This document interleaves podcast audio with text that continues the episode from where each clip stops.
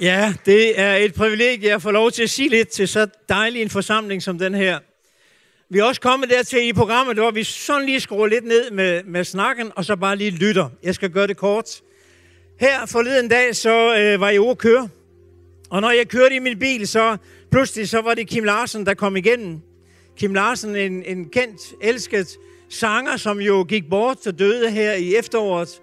Og pludselig så var han der, og så sang han den her sang, hvor han synger, jeg kom til verden på femte sal. Kender I den? Min far, han var tosset, og min mor, hun var normal. Kunne I synge den? Ja, det var der nok rigtig mange, der kunne. Det skal vi ikke gøre.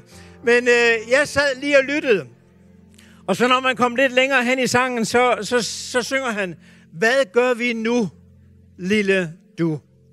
Og det var lige den her sætning, som jeg egentlig stansede ved. Hvad gør vi nu? Jeg ved ikke, om du nogensinde har stået i en situation, hvor du ligesom har standset op og tænkt, hov, hvad gør jeg nu ved den situation, som jeg oplever lige nu? Hvordan reagerer jeg? Hvad skal jeg sige? Hvad skal jeg gøre? Nogle gange så kan man føle sig magtesløs.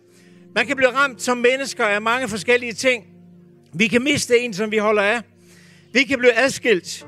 Vi kan blive ramt af sygdom, modløshed, opleve modgang, blev misforstået. og man kan miste sit job, og jeg kunne forestille sådan, der er så mange situationer, hvor vi lige stanser op, og så tænker vi egentlig, hov, hvad gør jeg nu? For 12 år siden, så stod jeg i sådan en situation, hvor der skete noget, hvor jeg ligesom tænkte, hvad gør jeg med den situation her? Jeg var på ferie i Norge, kørte galt, var lige ved at, at torpedere sådan en stor elg. Men der skete ingenting. Andet end at min bil og bilen bagved, den blev smadret. Og øh, jeg tænkte egentlig, jeg var heldig. Når politiet de kom, så siger de til mig, du er heldig. Fordi når vi har ulykker med elge som det her, så er det som regel en dødsulykke. Så de stod egentlig og sagde, at du er en heldig mand, at der ikke skete noget. Og det tænkte jeg, det er jeg. Men øh, når jeg kom hjem, så dagen efter, så begyndte smerterne i nakken. Så begyndte hovedfinen. Pludselig så var jeg i en situation, hvor jeg tænkte, hov, hvad, hvad er det lige, der sker med min krop? Jeg gik til lægen, og var igennem en hel masse undersøgelser, og gik til en masse behandling, og bare oplevede, at øh, der var situationer, hvor jeg stansede op igen og igen, og tænkte, Karsten, hvad gør du nu? Du er jo bare lille du. Hvad kan du gøre i det her? Hvad kan du gøre over for sygdommen? Den her smerte, den resulterede i, at jeg måtte øh, sygemelde mig fra mit job. Først så var det halvtids. Senere så måtte jeg egentlig opgive mit job. Og øh, så begyndte alle de dårlige nyheder ind, egentlig at vælte ind. De kom på e-boks. De kom på, øh, med, med posten. De kom fra forskellige øh, behandlingssteder og læger og kommunen og alle de her forskellige steder, som man bliver involveret i, når man havner i den her situation. Jeg havde jo egentlig ikke gjort noget. Jeg havde været ude at køre, kørte galt, men øh, pludselig så havnede jeg i den her situation, hvor jeg igen og igen tænkte, hov, lille Karsten, hvad gør du nu?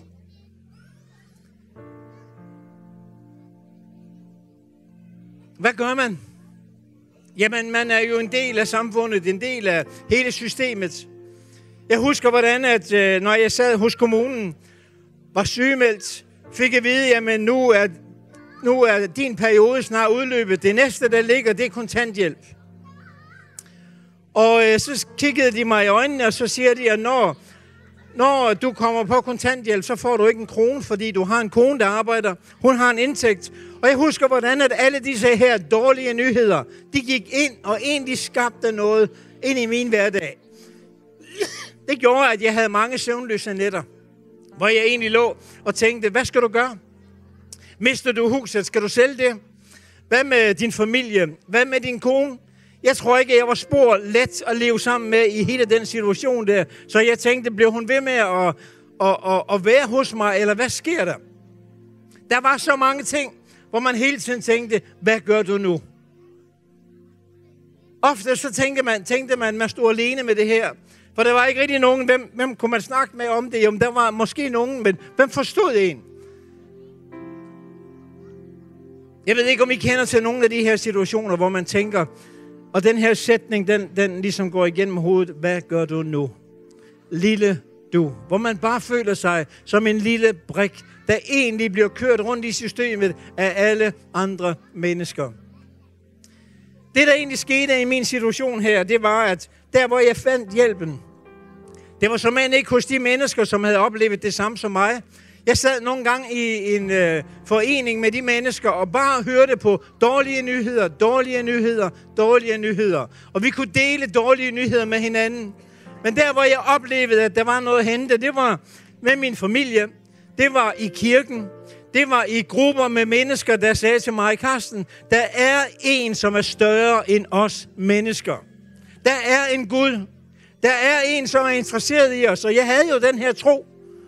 Og jeg oplevede bare det at kunne bede, det at kunne henvende sig til Jesus, og så sige, Jesus, hjælp mig ind i den situation her.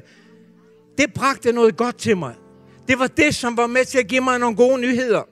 Den bog her, Bibelen, det nye testamente, i den, der fik jeg lov til at læse de gode nyheder, og fik lov til at modtage de gode nyheder. Og de gode nyheder, det er blandt andet julens budskab. Det er, at Jesus han kom og blev menneske. Det vil sige, at Gud den almægtige, ham som har skabt alt, han valgte at blive menneske for at komme ned og være nær hos os mennesker og være en af os med det guddommelige. Og netop igennem det at bede, at, at, at henvende sig til ham, opleve ham, der kom de gode nyheder midt i den her dårlige situation, midt i smerten, midt i smertestillende, midt i morfin, midt i alt det, som egentlig var blevet en del af min hverdag. Der oplevede jeg bare, at de gode nyheder, det var, at Jesus han var kommet til denne verden, og han var interesseret i Karsten Jensen. Når nu vi fejrer jul, og, fra, og er med til at give hinanden gaver, I er kommet til i dag for netop at få en julekurv, for at få gaver til børnene, så har jeg lyst til at bare sige, at den her julekurv, den er jo væk den 25. december, fordi det spiser I den 24. Gaverne, som de får den 24. Lige meget hvor gode gaverne de er, så bliver de slidt op. De bliver brugt, og en dag så, så tænker man ikke mere på dem. Men den aller allerbedste gave, som vi skal fejre øh, i julen, det er netop det, at Jesus han kom. At Gud han blev menneske. At han kom og var interesseret i din og min situation. Og det er måske det allervigtigste, det er, at du får netop den gave med dig hjem her fra det julearrangement i dag.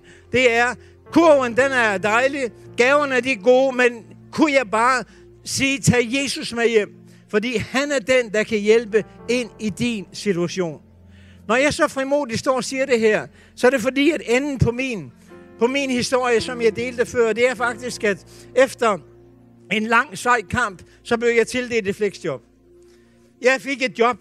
Jeg kom ind i, i øh, kirken her, og netop oplevede, at der var mennesker, der troede på mig.